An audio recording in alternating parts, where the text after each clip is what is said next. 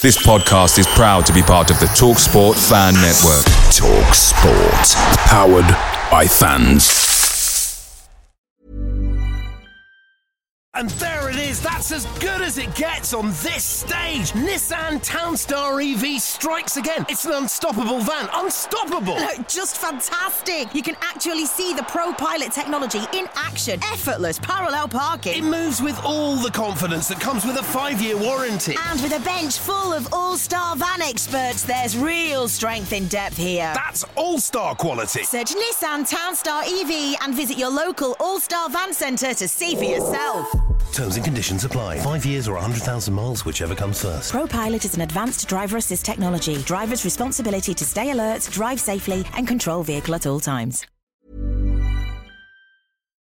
The TalkSport fan network is proudly supported by McDelivery, bringing you the food you love. McDelivery brings a top tier lineup of food right to your door. No matter the result, you'll always be winning with McDelivery. So, the only thing left to say is, you in? Order now on the McDonald's app, and you can also get reward points delivered too. So that ordering today means some tasty rewards for tomorrow.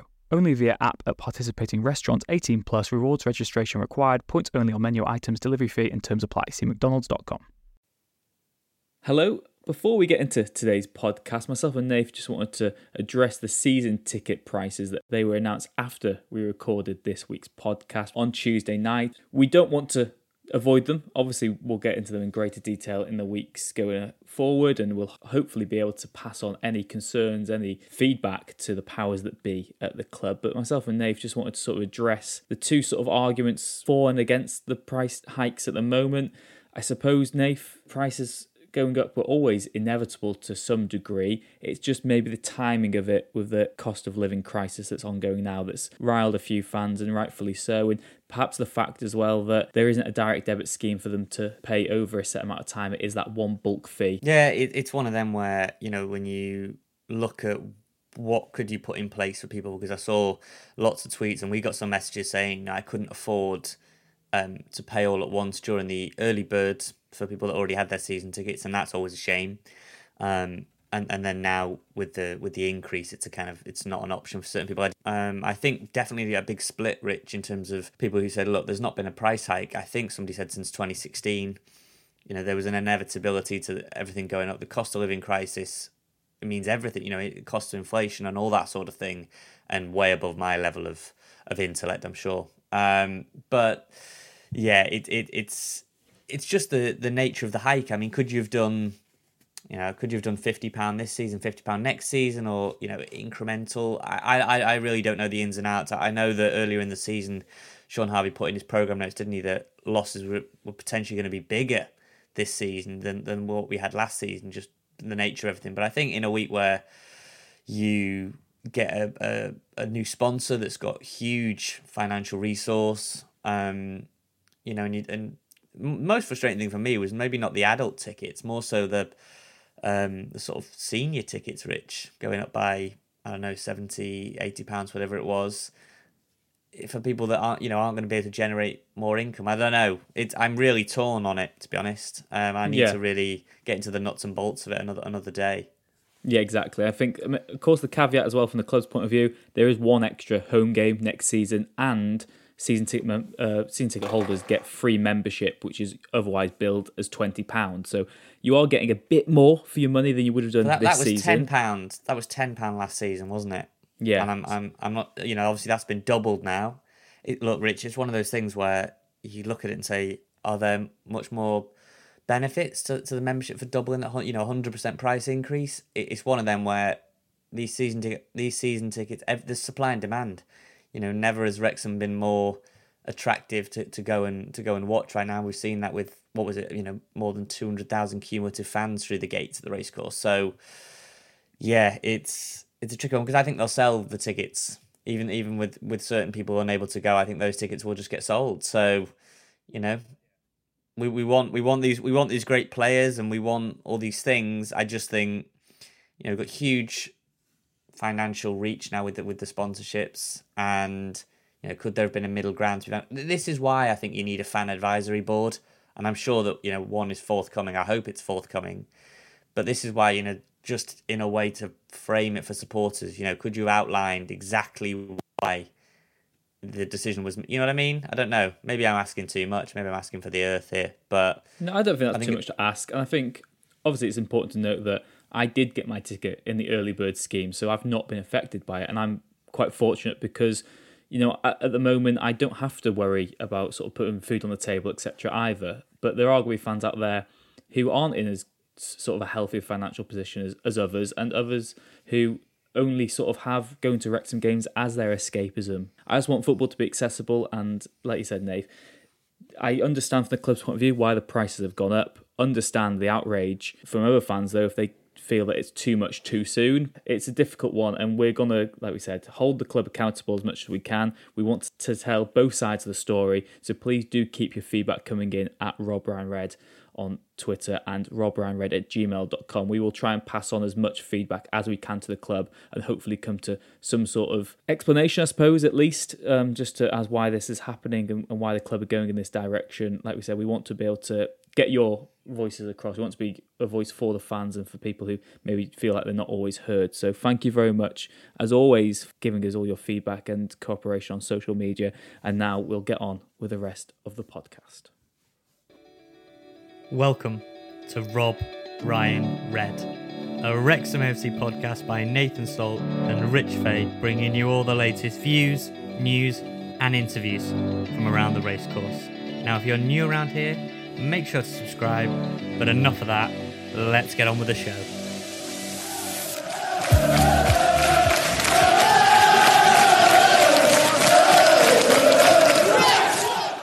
Croeso, hello, welcome to the latest episode of Rob Ryan Red, the Wrexham AFC podcast.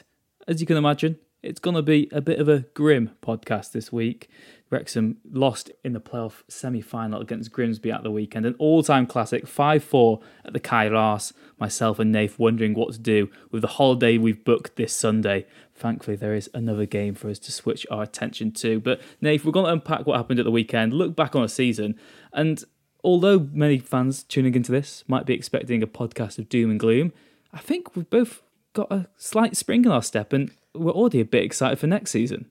I- mean, I, for someone who listens to a lot of podcasts, I couldn't put myself through listening to me. I couldn't put myself listening through me and you, really, Rich. Anyway, but if people do do that and get over that hurdle, I, I wouldn't want to listen to us just doom and gloom it for because it's gone now. And you know, I was sad for 48 hours. Like I was speechless on the Saturday. Um, Sunday, nobody in my house wanted to talk to me, and Monday was a case of right. Um, let's look ahead to Scunthorpe uh, away and Southend away, and hopefully, you know, and, and looking at at that really. Um, so yeah, spring in our step. I mean, you know, people. I was getting trolled mercilessly on. I put a video out, Rich, of um, on my personal Twitter of Rob McElhenney and, and Ryan Reynolds celebrating from the box, and George Dewey, I think his name is, who is like the one of the main heads at Maximum Effort, the um, production company that Ryan runs, filmed it, and it's a great video. It's really great video when Paul Mullin scores the penalty. You know the, the passion for it, and just yeah, it's a brilliantly shot video. And after I was getting trolled by all these people of clubs that you know followed other teams. That I, I a Port Vale fan got in touch like an hour after they'd got promoted to. Was it that the same day that they got promoted to League One? Um, you know, other other fans, and I think just before I get into you know why I've got a spring in my step, I think maybe you see this in your job as well, Rich. But I think there's a culture now, not among every fan, obviously, it'd be ridiculous to say, but among a large proportion of fan, there's a there's a group, a large group, in my opinion, who would rather celebrate the downfall of others than cherish their own success. I don't really under fully, I don't fully understand it. It's like a let's, you know, people people for example saying let's bookmark this tweet and that tweet, and you know if I ever need a laugh or I need cheering up, I'll I'll look at that. Just focus on your own successes. Focus on your own trophies, medals, promotions. Don't worry what Wrexham are doing. It's amazing that we've got to this point where a few years ago that would have been unimaginable, Rich. Really, whereas now, you know, people are people are celebrating Wrexham's downfall more than their own successes. I find it bizarre. But as spring, as far as far as springing my step goes, we've got to get on with it. We've been here before. I, I did tweet that this is exhausting, going into 15 season in non-league, but we're closer, aren't we, Rich? I think that if you ask anyone at the club, we're a lot closer. Second place, cup final, and ultimately we just ran out of steam with injuries piling up at the wrong time. So, you know, the whole season isn't a complete and utter disaster based on uh, what was a really poor running. No, exactly. Like you said, I think this is different to other past sort of maybe not in the word failures, but when you've just come close because the future is bright and there's so much more to be optimistic and positive about than there is to be negative about. And like you said, the tribalism in, in football is really dangerous and toxic, and you either have to be hard in or hard out. And I know even sort of after the full time whistle, there's so many players sort of being cast aside and saying he's not good enough for Wrexham. The question's being asked of Phil Parkinson. I just do not see what you'd gain from getting rid of him at all, because then you'd have to have a clean start again, and it becomes another two year promotion project. You, it's such an unnecessary gamble that I just don't think you you have to take. And like you said, it's it is a sucker punch. We all wanted to to have mm, that happy ending totally. of the trophy win and and win the league, but you know it's not happened. And as much as we want to complain and, and cry about that and be upset, we've just got to get on with it, like you said. And I think that what really did, was our downfall. I mean, there's always going to be questions of how we change in game, how we adapt to our opponents, where we have got a conclusive sort of plan B, plan C, just to switch things up. And the squad depth, because I look at that bench and there was no one on the bench really to to make an impact and change that game in our favour. Jake Hyde, I thought was was promising at Wembley, but everyone else was was so bad. I am at least proud to a degree that despite our own ineptitude defensively at the weekend, we at least went out fighting. You know, it wasn't like the mm. Wembley game where we lost and didn't lay a, a, finger on Bromley. Really, that was just uh, to be honest, it was a pathetic performance, one at Wembley. But at least we tried at Grimsby. And we said before the match, as long as we try and give our best, then I can't have too many qualms. We without Aaron Hayden and Rob Lainton, okay, they're not the same caliber of player, but I really do see that as being like Liverpool without Van Dijk and Alisson. They are so central to how good the team is. And I think that this summer we just have to be ruthless. There are some players there who are fringe players who are never going to offer us that much. We need serious challenges for for first team roles now because there's a clear collective of players. You'd say maybe 13 or 14 who sh- who all have a right to be starting every week. But hmm. beyond that, there are some players who, in no circumstance, other than it being the Tunnock Caramel Wafer Challenge Cup or the FA Trophy, back in that, that you'd say should that? I'm not even sure if we are backing that yet. I'm not, not looked. I think we should be Who backing knows? that. We should be. Who knows? So yeah, do you know I mean? I just think that it's about squad depth this summer, and I think that the nucleus is there. We've got so many good players, and this summer there's a few first teamers who I think should be upgraded on, but the priority is just strengthening the squad in general. Really, Rich. What I to, just to further extend your point about Hayden and Lainton, what I think you, we missed in those final few games. Like I say, I was at Weymouth where Hayden goes down twice, eventually goes off, and, and that's his season done. I think what did he end up getting? Thirty eight games, maybe thirty nine games. Um, you know, a model of consistency for so long, and I was early on banging the drum for him to get player of the season.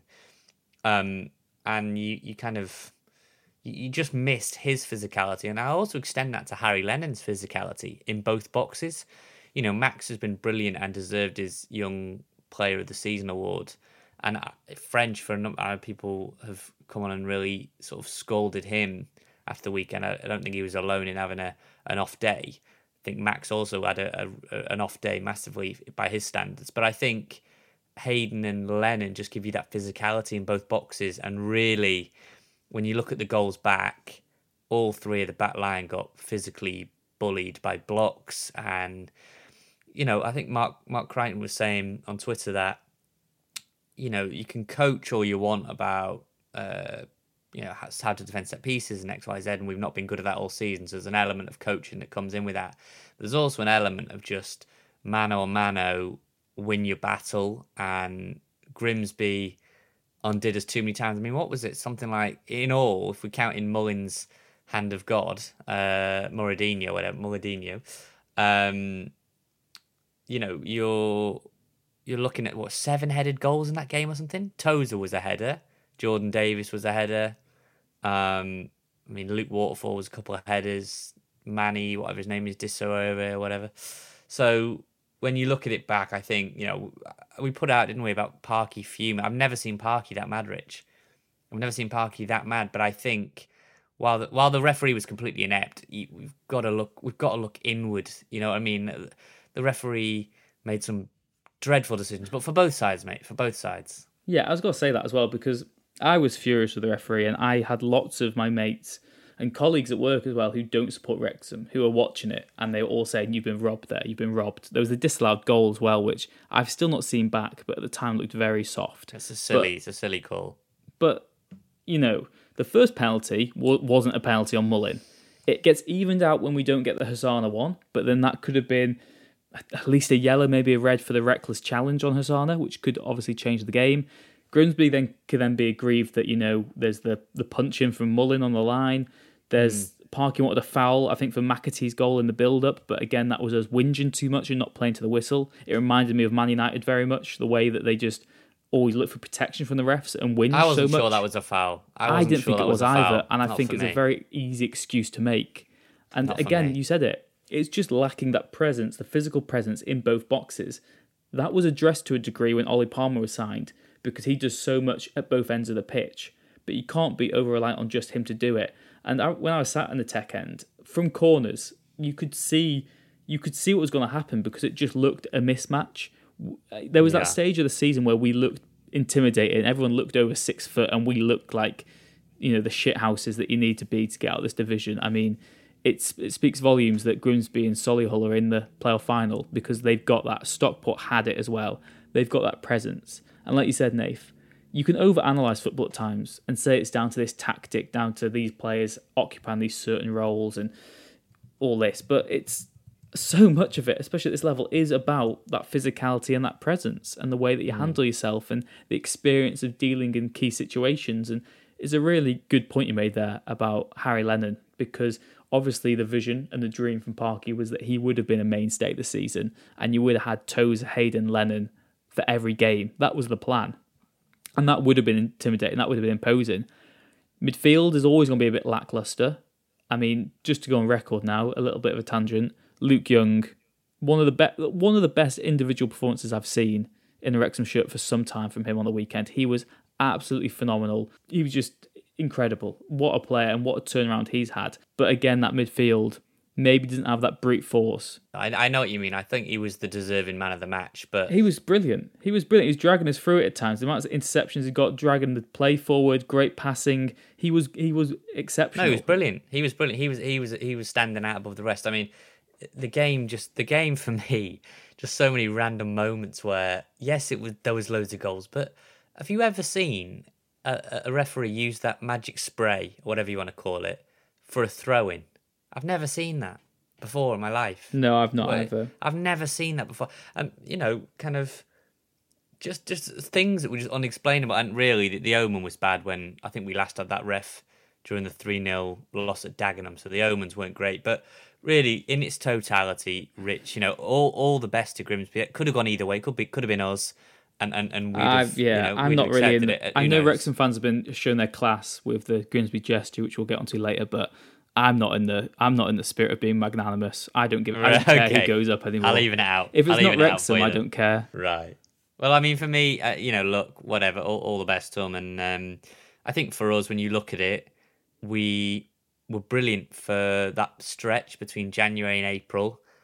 Ultimately, injuries caught up with us. And I also think there's an element of we just ran out of steam. You know, there was always that risk, wasn't there, Ri- Rich? You would always say, oh, if anything, when we were a bit further away, 11 points behind, I think maybe you said, I don't want to put words in your mouth, saying that might even be better off if Stockport ride, rode off into the sunset and we could focus on it. I don't know if there was any mental fatigue. Yeah, because Players you don't would probably want to say go no, into but yeah, because like we said, this is what happened in that eight point season, and we've spoken Yeah. to so many guests, haven't we?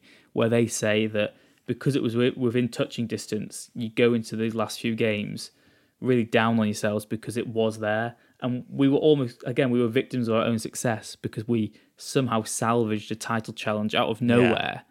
And then it's been detrimental because even though Wrexham fans weren't saying it, there's going to be a proportion who were, but hmm. external media and opposition fans will say, well, you've sort of bottled a title challenge there Yeah. because the way that we dropped points, which ultimately could have seen us promoted. But But I can't, I can't lie. I thought we had a ch- like. I'll admit when I was with people at Dagenham and I said I, I think we might do it here now. You know, after that Stockport win, I, I got very kind of drunk on that success, of what you know that was arguably the all did, performance of the we? season. Yeah, but but you know they're, they're obviously I'm I'm very much swaying with the win, my opinions, but I thought there's a chance, and I think you can write the Dagenham one off as a you know people say well one stop had gone two 0 up, it got it got to the players and, and and whatever. So if you want to write that one off, fine.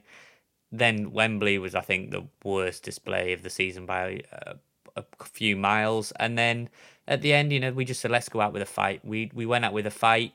A lot we could improve on. You know, there there will be some personnel changes over the summer. I would go with Parky Gar because I don't understand why you would rip it up. But what I will say is there's no grace period next season, Rich. Um, you look at Stockport, they gave Rusk however many games, didn't work. And what I will say is there's no if it doesn't work out again next season, which I'm, you know, we all fingers crossed, touch wood, hope it does. There'll be, you know, th this idea of the project. You can't keep knocking extra years onto it. You know, it, next season will be win or bust, and and and it's how they handle that pressure. Yeah, absolutely. And I think that's the way we've got to approach this summer, isn't it? We can't have any sort of uncertainty or those murmurs that, oh, maybe Parky's not the man this summer. But like you said, if things don't start well and we're still suffering from the same issues, then yeah, you've got to make that ruthless call. And it's going to be really interesting to see the sort of response we've got. I mean, bless Rob, he's still not seen us win in person. I just pray for oh, him that he gets to guy. see one of these big wins because, oh, God, he's I mean, he had- saw an unbelievable game. He saw an unbelievable game where he went through every emotion, and as painstaking as it is, what a finale that is for the for the documentary. Do you know what I mean? Like, you, if you were scripting games, um, they probably couldn't imagine. You know, I'm just thinking about somebody that hasn't followed our. Because for us, when we watch the documentary, we know what's coming at episode ten. Rich, we know the agony it's going to end on. But imagine you're somebody in America that doesn't follow uh, football, and, and you're going to watch it, and you have you have no idea what's to come. I mean, what a thrilling finale that is. I'd rather they had a boring finale that's very predictable, but No, I know, but it's you know I'm saying from their point of view, not from ours, but from their Yeah. point of view, it's it it will make a thrilling thrilling finale. And we know that's coming out in August when the new season will have started.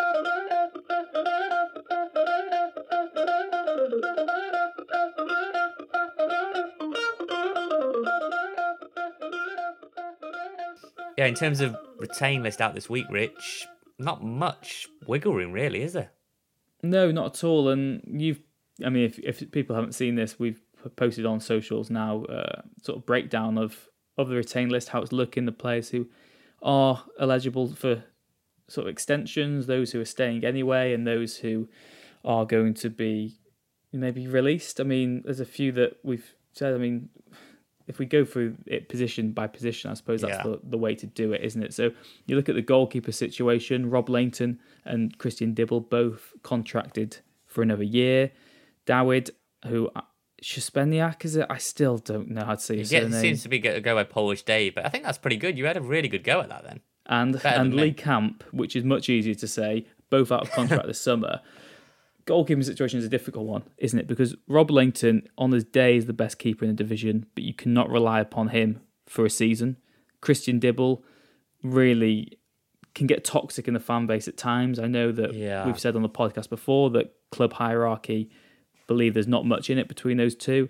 Dibble made some fantastic reactionary saves at the weekend. He made two great ones at the start of the second half and then was nowhere to be seen from some of the set pieces. But again, that was a defensive issue as well, not just on Dibble. It definitely wasn't just on Dibble. I mean, look, his punching was was really poor, and he'll and I, I would assume that he would admit that himself. But I think for the actual goals, you know, Waterfall has a free header to score the winner. Nothing a keeper's doing to get near that. I don't care if it's Lainton or or Dibble. And what I'd say on Lainton is, yeah, unquestionably a great goalkeeper on his day, but he's almost too brave because the injuries he gets that always seem to be against Bromley are just really, really dangerous injuries. So, you know, will they? I don't know what they'll do. Will they go and get Ben Foster and, and have him as like a, a backup, like the Lee Camp role, or, or will they go out and say, let's go and get Ryan Boots, or let's go and get, um, you know, somebody somebody from League Two who's on the come up, or, or, or go and buy someone's first choice goalkeeper? I'd be fascinated to know which which route they go. And I mean, What do you think we need to? Because I think we need a new number one and then let Lainton Dibble battle for number two almost. I really do think that you've just I'm got I'm to of the mind. I, I'm of the mindset where you go for an. If it was just if it was me picking, I'd be looking at getting a new number one. But you know, it, it with both players under contract, yeah, with both players under contract, do you go and get a new number one until I don't know, 2025, 2026? Uh, maybe slightly, you know, slightly younger or whatever, and, and, and build from there. I don't know. That's what I would do. But will they do it? I have no idea. I've no, I've no knowledge on that. If they will or they won't. Defense, then we are very well stocked at defence. Ben Tozer has got two years. Hayden's got two years. Max Cleworth's got two years. Tyler French still has another year on his deal, as does Shaun Brisley, Bryce Hosannah, Ryan Austin, and Reece Hall Johnson. Callum McFadzean is contracted till 2024. Cameron Green has already been released, and Harry Lennon, there's an option to trigger him for another year. Like we said, we've seen in spells that he is a very, very good defender, someone who clearly was in Parky's first team plans initially. But we were warned about his injury record and it came back to bite us. Can you actually take that risk? Again, do we just need to be ruthless and cut him loose? It's, it's a really, I, that's probably the one I'm most interested um, when the list comes out. And I mean, the list will be out uh, soon after this, I'm sure um, which is always the way Rich will, will, record this, and then the list will drop about two and a half minutes after. Um, but I'm really interested to see with Lennon because clearly there was people believing that he was the best player on the pitch for us at a certain moment of the season. And okay, we weren't free flowing attacking at that point, but it was unquestionably. I remember seeing him at Aldershot away in the in the rearranged game, and he was brilliant. Then he was brilliant. He scored, I think, from memory. It's all a bit of a blur now the season, but really, really good player and physically very imposing. I think you know people point to his injury record. I think this issue um, was again really serious and really freak. I mean, I can't really recall how he picked it up in in terms of how the how his back became problematic, whether he played through it for a bit or not. I can't remember one specific incident where he sort of did it in. Um, but you do have to be ruthless. There's a lot of players there, Rich, under contract. I mean, do you come to some sort of mutual buyout, mutual termination, like we did with Jamie Reckord for a, a Shaun Brisley. I mean, that's up in the air. Is there a market for someone to go buy him? He's clearly an established Football League player that hasn't been able to get a look in for us. Ryan Austin understood that he'll be going out on loan. Um, Bryce Hosannah, like I say, Bryce Hosannah, Reece Johnson under contract again. McFadzean still under contract. So you haven't got much wiggle room. I mean, we, we made the decision to extend Tyler French's contract, not me or you. I mean, we don't have any negotiating power, but the club did. And yeah, from that, I was actually surprised, Rich, when I looked at that, how many of the defence are pretty much set. I mean, you're not yeah. going to go and get another three centre backs like we did, because really we cleared the decks, didn't we, before Parky arrived? We got rid of them. I'm just yeah. seen Theo Vassell has got a two year deal at Salford. So, you know, these are the kind of players, Fiacre Kelleher, Shaun Pearson, who's now going into the playoff final. So we cleared the decks, and I think by giving out those long contracts and extensions, we haven't really left ourselves with much room because you can't have a squad of 30, 35 players. We're going to have to try and move people in and out if that's the way you want to go. Yeah, and again, it it's well well gone now, but it does make you wonder why we didn't keep one centre back who already knew the club just in reserve, even if they were to be third or fourth choice. I mean, third choice they'd be playing, wouldn't they? But if they were going to be fourth or fifth choice this season, then it would have certainly maybe helped us in the tail end. But like I said, that's been and gone now, and interesting as well because I know there's been criticism at times. Hosannah I thought was good again, but himself and Hall Johnson, neither of them's really established themselves as the starting right wing back. They're both contracted, so you'd say that is there room to get a third right wing back in if you've got both of them? You probably need someone who can play understudy to McFadzean as well, because there's been a, a drop off as well at times when he's not been available this season. Midfield then, and this one just a quick just a quick point, Rich, on, on the wing rest. I'm just thinking out loud here. You know, going into the market, going into the transfer market. I mean, McFadzean's played well, and I know when we first started watching, we were at Wealdstone away together, and you really just you hadn't caught him on one of those good days. Really, you know, you just the, the way the games had fallen that you'd been to, you sort of said, not really sure. I mean, do you go into the market thinking? Do you think do you go into market thinking right? We need to sign a, a backup left back, or do you just go into the market thinking? let's get the best left wing back we can, and and see how McFadzean, you know, if see see McFadzean challenge them, go and get the best right wing back you can, and see them.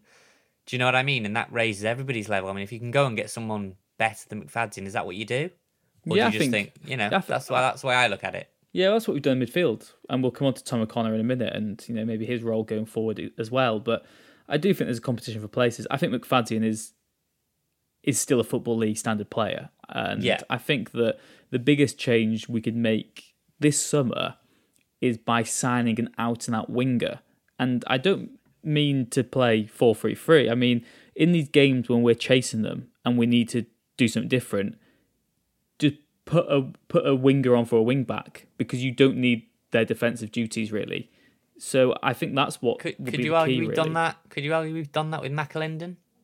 I, I, I think McAlinden, I, I wouldn't say he's an out and out winger. I know What he's played is there he? before. I don't know what he is. He's a Yeah, human being, but I don't know what position he plays. Yeah, I think he suffered from that versatility, and I mean, I think he is by.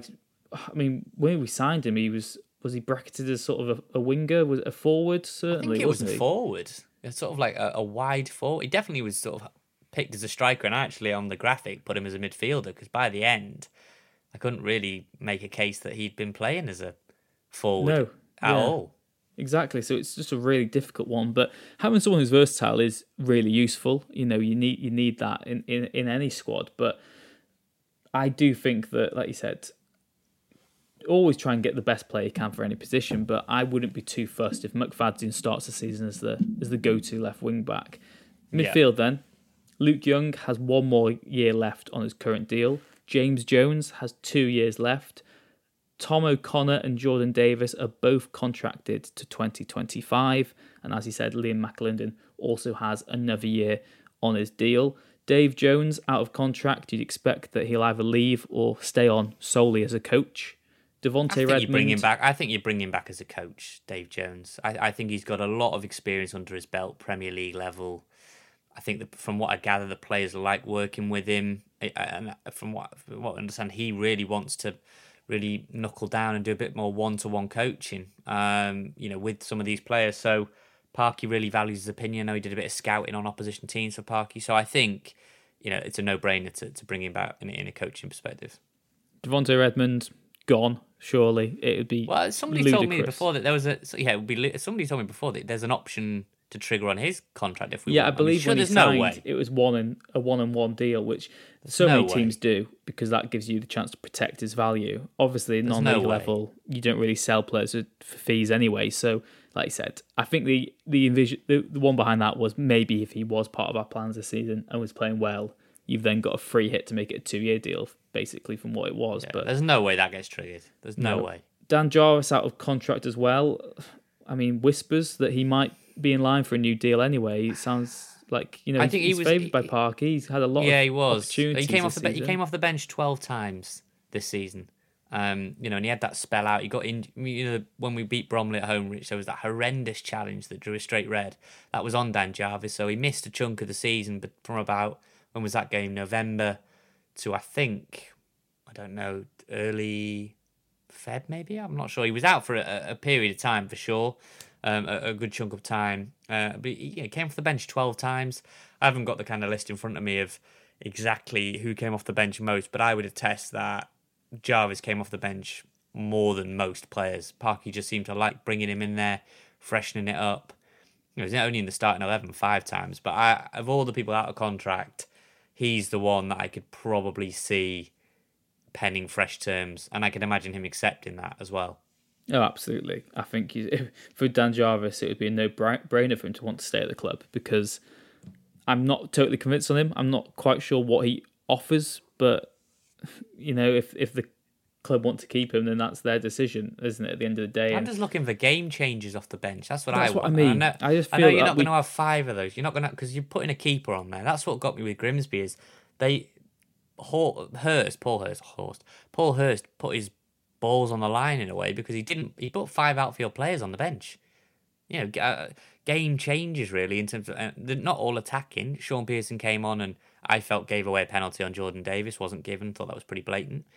But you know, come on defensively or, or whatever. But five outfield players, and you know, who knows? Keeper could have been maybe sent off or whatever. And that Hosanna challenge, it would have been a, a disastrous move. But you know, the way we've been doing it with Parky, you have the keeper plus four subs.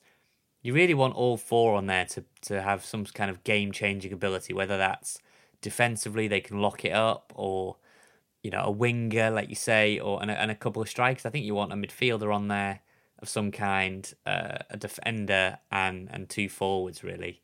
And Yeah.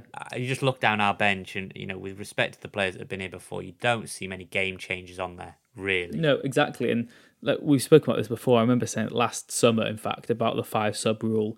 And the problem with that is because your hands are tied, you almost have to go for versatile players rather than specialists Yeah, on I the bench. know, I you know. need to go for someone like McAlinden who can play left wing back, could play centre mid, and if he had to, could play up front if he had to. You you have to go for versatility, which is always going to be detrimental to us when we've got such a plethora of players and we've got the budget to go and buy more if we wanted to anyway. So really interesting one that. And yeah, like you said, maybe if we got a keeper who isn't as susceptible to injuries as Lainton, then you could risk not having an extra keeper on the bench. But of course, that means you'd have to have an outfield player Yeah, who feels comfortable going in goal as well. But on Attack- midfield, Rich, before sorry, before, sorry, I'm interrupting you here, but on midfield, there's going to have to come a point where this squad has to get built around Tom O'Connor. If he's going to be your guy, signed until 2025, and Jordan Davies, you cannot keep shoe. And they're fair enough, he's coming mid-season and he's just trying to figure out he's had injuries and whatnot. But I don't know whether you agree with that. But you- you've got to find a, a more prominent role for him moving forward. I, I don't think he, someone who's on the potentially the longest contract at the club. Don't know the terms he's on or anything like that, but you cannot have him just sort of slotting in as a as a kind of sub left centre back at the end of it. You know, I think he's going to have to play a much bigger role going forward. Yeah, I think, like I said, the amount of money that's been invested in him, it, you have to. You simply have to make him work somehow. And it, again, it's just really interesting the dynamic because you've got four sort of recognised midfielders there with Jones, Davies, and Young as well. And you just wonder who's going to have to pay the price because it seems certain Parky will go into next season with a 3 5 2 again. It'll be really interesting to see if he uses the off season to look at a new formation, to look at different way to set his side up. I, I can't really see that happening from, from where we I are at the moment. So it means He someone's should got to though. He should. He should. Yeah. He should look at a four. If you're going to go and sign an out and out winger, as you say, Rich, I'd love someone like Barnett at. Um, I think he's 22. Barnett at Solihull. I think he's a brilliant player. Or even someone like Ollie Crankshaw. These kind of players that are just out and out wide players. Um, ben Whitfield, people like that. That suggests to me that you would need to go to a four-three-three type. And I did wonder whether you could because I think people were talking about could we go four three three. Really, you can't go four three three in my opinion with a Hyde Mullin Palmer. You just it's just three centre forwards. You're pushing two of them wide. So it, there's no harm in the off season having a look at it. Can you?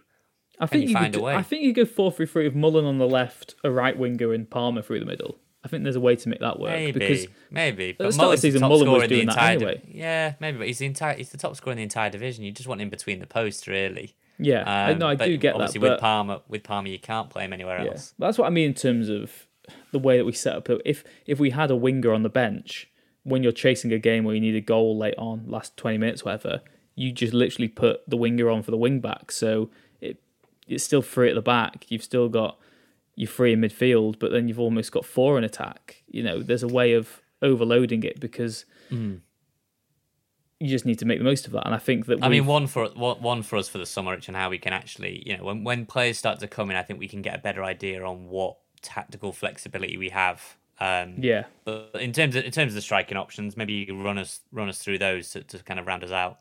Yeah, so in terms of attack, there's room for change here as well. Paul Mullin contracted to 2024. Ollie Palmer contracted to 2025. Jake Hyde and Dior Angus both contracted for one more year until 2023. That means Jordan Ponticelli, Kwame Thomas, and Jake Bickerstaff are all out of contract this summer. Would you keep any of them? I don't think I would. I would not. I would not keep any of those. Um, and again, you know, it really feels harsh, doesn't it? To sort of, it feels like Yeah. you're playing you're playing with someone else's livelihood, which never feels nice. But look, that that's the, the nature of the business. And you know, by the end, by the end, Kwame Thomas wasn't even getting a look in. You know, and, and this is the perils of not having an away, uh, not having a reserve team. You know, these players, I'm sure they're having some behind closed doors games, but they're not getting meaningful minutes really. Yeah, Kwame was there smiling and seemed in good spirits, and you know the club have supported him through his injury and everything and rehab. But yeah, I think I think he can move on, and I think he could go on to, to join a club maybe bottom half of the National League or, or wherever and, and do all right. You know, look at Gold Omotayo. I shared something on Twitter, which I think he had the second most interceptions in the National League behind Luke Waterfall. So, you know, look, Gold Omotayo's gone on and yes, they got relegated Kings Lynn, but he's getting regular minutes and I think that's important. Bickerstaff, you know, just at his point in his development, he's just not going to get anywhere near. If we're talking, we want Jake Hyde to maybe get some more minutes. because that's a long way behind Hyde, really, in terms of his development.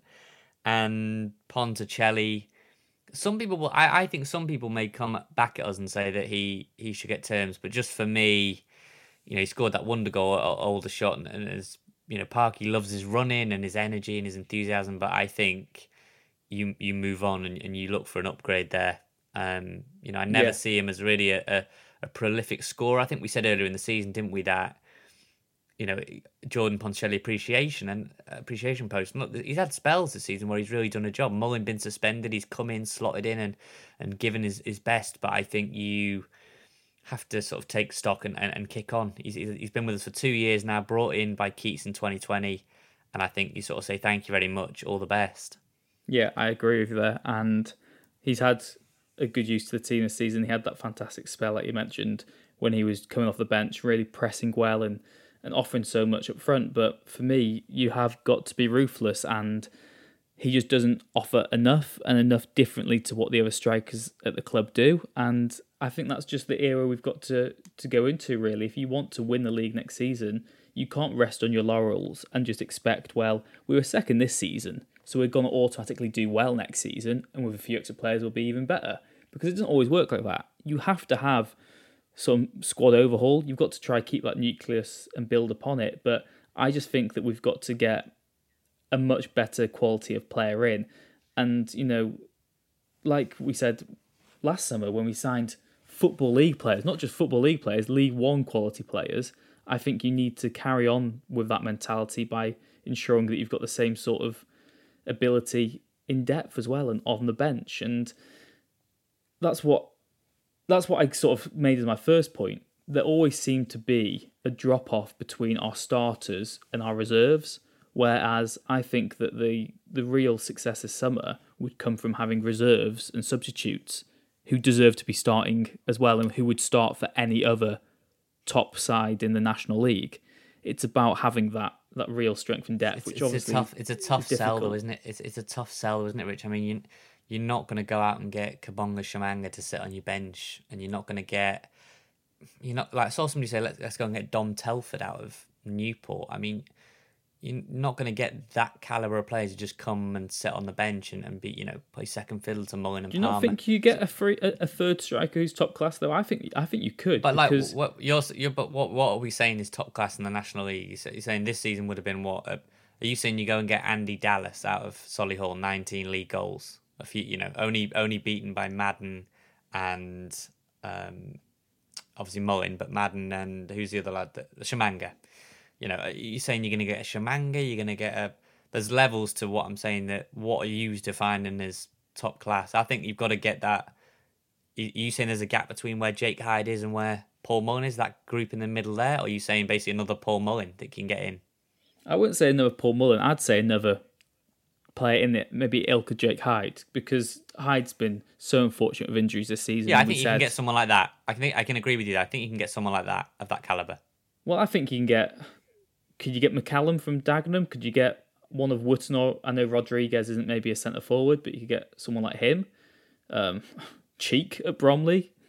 These are just yeah. names I'm throwing yeah, out no, there. No, yeah, Billy no, Waters right, at Halifax, right. who I know we could have potentially signed, I think, a few years ago under the WST. You know, I think that you need to be getting someone of that ilk who's who's proven in non-league as well, if possible, and someone who's hungry. And the thing is, it is such a long, grueling season that I don't think you are selling to them. You're coming here to be third choice because I think just by sheer rotation, the sheer amount of games you play, the fact that there's going to be suspensions, there's going to be injuries, they're going to be getting 25, 30 appearances anyway. Yeah, the tricky thing is all these players want to get 25, 30 goals, though, don't they? Which is uh, the thing is next season is like you say we've said it before, said it a million times. We'll say it a million times over the summer.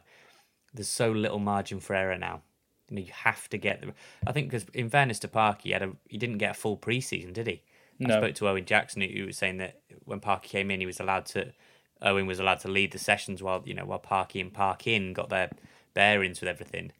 There'll be none of that this season. You'll get a full pre-season. We don't know the plans for that pre-season yet. It's a short turnaround. Was it fifty odd days or something before the new season? There's gonna be there's gonna be very little margin for error here. You've got to get your business done early. I think you know really if you looked at it, what difference would it have made if we'd have you know got Palmer start the season, end you know middle of the season. So I think you've got to get your business done nice and early. But I also don't think that the the own the owners of the chairman are, are just going to have an open checkbook either, Rich. I don't think it's a money's no object. I see people saying, well, I saw somebody put money bags FC, you know, money's no object. It's just blatantly not true. Yes, we've spent a lot more this season than we have in many other another season, but I don't think the, the, the club with the people there are going to be held to ransom either. So get your business done early, have a long list of targets, maybe not like Man United's 50 right backs, but have a good list of targets and get it done early and get your squad together. I would say you probably have, if you can get a squad of maybe 24, I think that's pretty good. If you can, if you can get a reserve team going as well, you get a reserve team going, you get Dave Jones in as a coach, you get a squad of about 22 to 24. I think you're in, I think you're in a good shape then.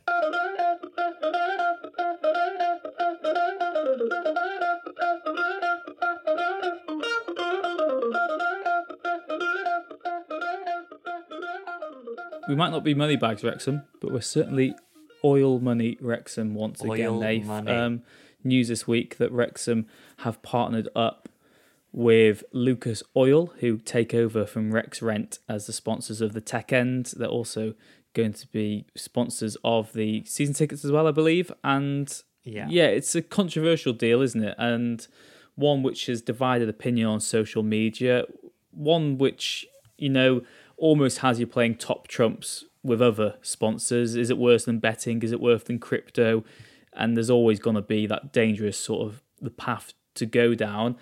I guess the question really is, what are your thoughts on it? I think what I was going to sort of say is that can we be that upset when we've sold the club to Hollywood owners, whether you like it or not, to the investment? I mean, TikTok are partly owned by the Chinese regime, and I think lots of sponsors will have controversial links to them. That's the nature of big business, and I think the main issue is the fact that you're losing someone local who's been there through thick and thin. And hmm. I think that another problem is that it's not a good look, is it? Being criticised for being oil money Wrexham and then becoming oil money Wrexham, but that's just the price we have to pay, maybe, for for the success that we ultimately sold ourselves for. I, I think the vision is look you, the Lucas Oil. I mean, I think their deal to sponsor the Indianapolis Colts stadium, the the naming rights for the stadium. I think that was a was it a I don't know the exact figure now. Is it a 10, 10 year, twenty year deal or whatever it was? I think it was a 20 year uh, deal. twenty year deal for hundred and twenty one million dollars.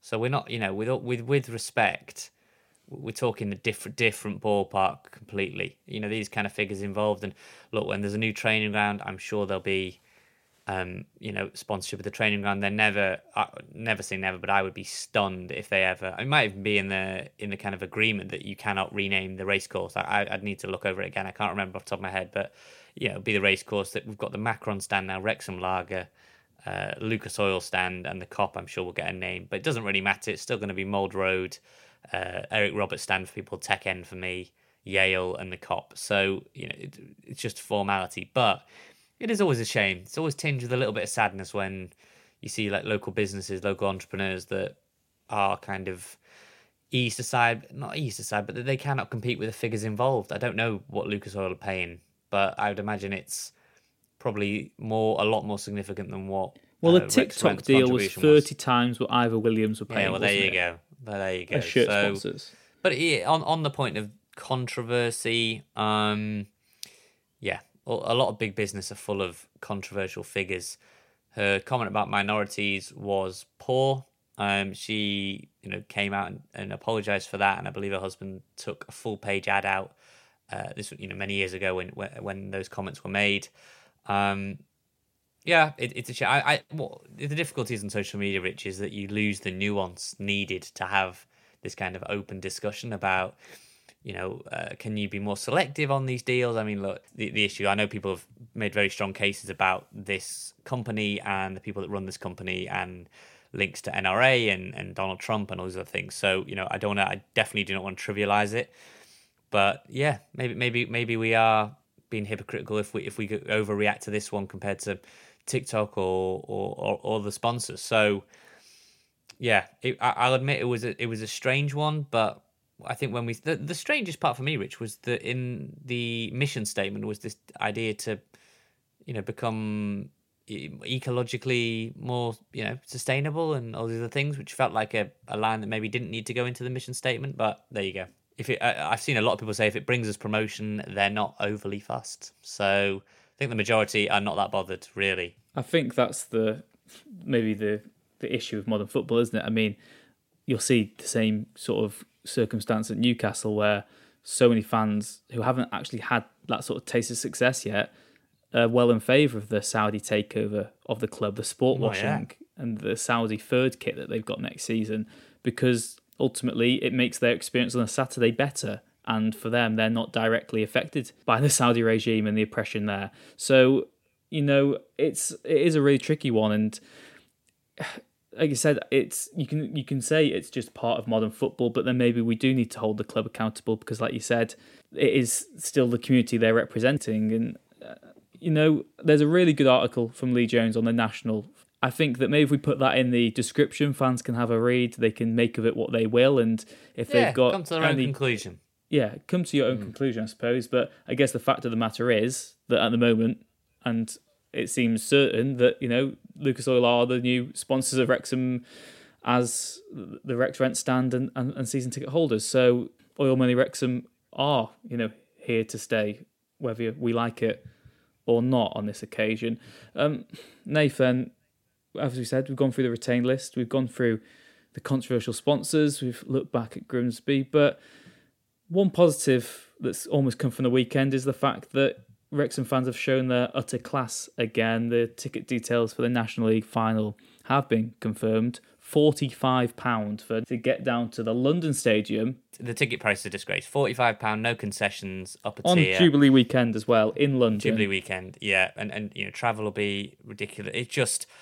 Uh, um, and, and you'll get onto the gesture before we round us uh, out today. Yeah, brilliant gesture, Rich, and um, true class. You know, especially in the manner of the defeat, it'd be easy for us to to wallow in self pity. And but no, we've seen we've seen that the league is at fault here, and people are rallying together, and it's it's brilliant to see. Wrexham have, well, Wrexham supporters rather, have been donating lots of money to the Mariners Trust to ensure that families and supporters who can't necessarily afford to to attend the match this weekend can try and get there. There's been uh, outpouring of donations, so much class from the Wrexham fan base who've, you know, put the weekend defeat to one side and said, look, we would only spent this money on ourselves to go down to London next weekend. So there's a donation link that they've all donated to and said, yeah, let's just try help out as much as we can. Football should be accessible, and the National League and Va- and I know Vanarama have taken to social media saying they're going to try and work with both clubs to try and sort the issues out. But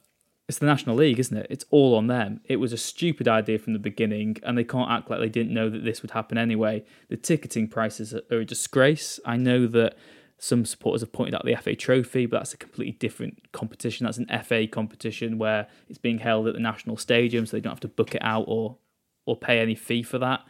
National League, you know, have booked a stadium. They said that in the case of Wrexham and Notts County getting there and it being a 50,000 plus crowd, they had to go for a stadium as big as the London Stadium. But surely you'd rather have a sold out 40,000 stadium in the Midlands than a two thirds at best full stadium down in London. It just doesn't make any sense to me whatsoever. But yeah, Wrexham fans have at least shown their class there. And Nath, that's the bottom line from us, really. We started the podcast saying that, you know, no matter what happens, we're so proud of this club and, and what they've done over the last year. And there is still a bright future. It's been a tough, yeah. tough week for us. Yeah. It's been a tough couple of weeks. It's been bursting of the bubble, really, because it could have been three of the best weekends of your life, and they could have just fallen flat. Been. But what a season, Rich! What a season! And and you know, just want to say quickly, you know, thanks so much for everyone who, who donated to that. I, I you know, it's not I'm not part of Mariners Trust, but it's amazing and, and it's great to see and you know share it on social media, and we're, we're happy to promote that and, and as best we can. I know it will have closed by the time this this came out. That kind of um, acceptance of, of, of bids and, and bids of you know submissions and everything, donations. Um, but we just maybe a thanks from us, Rich, because first um, sort of full season of the podcast. I know we sort of started towards the back end of last season. You know, we've come out with God knows forty odd thousand downloads of stuff that we've put out. We've got seventy episodes. Um, socials have gone, you know, through the roof. The amount of people we're able to reach on socials is just mind blowing for us. Um, so just thanks for all the support. It's been a lot of fun for us to do. Um, I'm sure we'll maybe figure out in the weeks ahead maybe how you can support the podcast moving forward and, and kind of what we want to do with it maybe. But yeah, thanks so much for all the support. And um, if you want to follow us on Twitter, you can at Rob Ryan Red. Um, I did get a couple of emails. Funny thing, Rich, before we go, I did get an email to say that uh, somebody had confused me and you for Rob and Ryan, which is understandable. Uh, although I don't imagine that Rob and Ryan would have Rob Ryan Red at gmail.com as their uh, Twitter, as a, their kind of email, even. Um, we did get an email that says, uh, Dear Rob, or should I say Ronald McDonald? So I knew immediately that this was a, a strong email to start. Dear Rob, or should I say Ronald McDonald, my name is Bart and I live in Wrexham. So, Bart in Wrexham, thanks for getting in touch. Uh, I live in Wrexham for almost 10 years. I'm a bouncer in local pubs and clubs. Lately, I've realised that I want change and to use my skills running a pub. Uh, I can't tell if this is a wind up or not, but even it made me laugh. For the past weeks uh, with my wife, we've been smashing It's Always Sunny in Philadelphia. And so here comes my inspiration. Would you be open to opening a Paddy's or a Paddy themed pub in Wrexham? Truly believe your position in Wrexham, along with the great sitcom and my hard work, would be a recipe for success. Can't wait to hear from you in the future. But, um, I mean, neither me or you have a plan to open a pub anytime soon, do we? I don't think the podcast is profitable enough to open a pub, frankly. Um, I'm I'm I'm busy. I'm busy. have you got any time to to run a pub? I don't. I used to work in two bars actually during the same summer. It was relentless. It I was... worked on a student union bar, and that was that was yeah that was probably I ran around more than Paul Rutherford. So you know, make you think of that. But yeah, thanks again for the support. And don't know anything else you want to say, Rich. It's been a, it's been a fun season for us, even though it's ended in yeah disappointment. Yeah, and you know yeah, it's like I said, it's been a season on the pitch It's had so many highs as well, though. And uh, when I look back at this season, it's to be podcasting you, obviously, but it's going to be the Paul Mullin season. It's going to be Halifax away, limbs, two wins over Stockport, that Chesterfield game, Wealdstone, the Dover match, even the Grimsby game. There have, and the tr- trip up to Wembley. You know, there's been so many highs and so many great moments. We had the Halifax win at home, we had the Boreham Wood win at home there has been a lot of positivity, and I've just really enjoyed going. And that, you know, like you said, there's going to be lots of controversy about, you know, like I said, oil money Wrexham and the morals, and you know, Wrexham can't be exempt to that. And there's always going to be, there's always going to be opposition fans as well who try and wind us up and make us feel like this season has been one of failure. I remember when we had Humphrey on the podcast earlier in the year, and we asked him that question, didn't we, Nath? Would the season still be successful if Wrexham didn't go up? And he said, obviously they want to get promoted, but there's still elements of success you can take from it. The foundations are there, and what solid foundations they are. You know, we fought to save this club. We've still got our club, and we've got a club to be so proud of, a whole community to be proud of. And yeah, it's been a dark day. It's been a grim few days, but the future is very bright. And yeah, like you said, Nave, from both of us, just thank you very much if you've supported the podcast either on social media or by listening to us every week. As always, please do leave a like and subscribe if you haven't already. Recommend us to a friend. Yeah, word of mouth is such a good way to help us grow. And we will be with you all summer. We've got some great interviews lined up, ready to go. We just need to wait for nothing to happen, really, so we can hit publish on them. Thank you very much for all your support. Take care. We will see you again next time.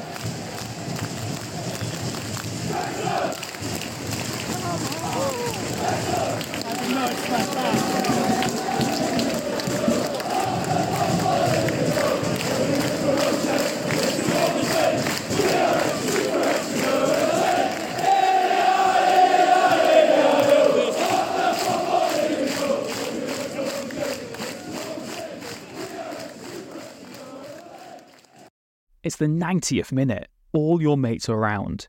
You've got your McNugget share boxes ready to go. Your mate's already got booked for double dipping, and you steal the last nugget, snatching all three points. Perfect. Order McDelivery now on the McDonald's app. You in? At participating restaurants 18 plus serving times, delivery fee and terms apply. See McDonald's.com. And there it is. That's as good as it gets on this stage. Nissan Townstar EV strikes again. It's an unstoppable van. Unstoppable. Look, Just fantastic! You can actually see the Pro Pilot technology in action. Effortless parallel parking. It moves with all the confidence that comes with a five-year warranty. And with a bench full of all star van experts, there's real strength in depth here. That's all-star quality. Search Nissan Townstar EV and visit your local All Star Van Centre to see for yourself. Terms and conditions apply. Five years or 100,000 miles, whichever comes first. ProPilot is an advanced driver assist technology. Driver's responsibility to stay alert, drive safely, and control vehicle at all times.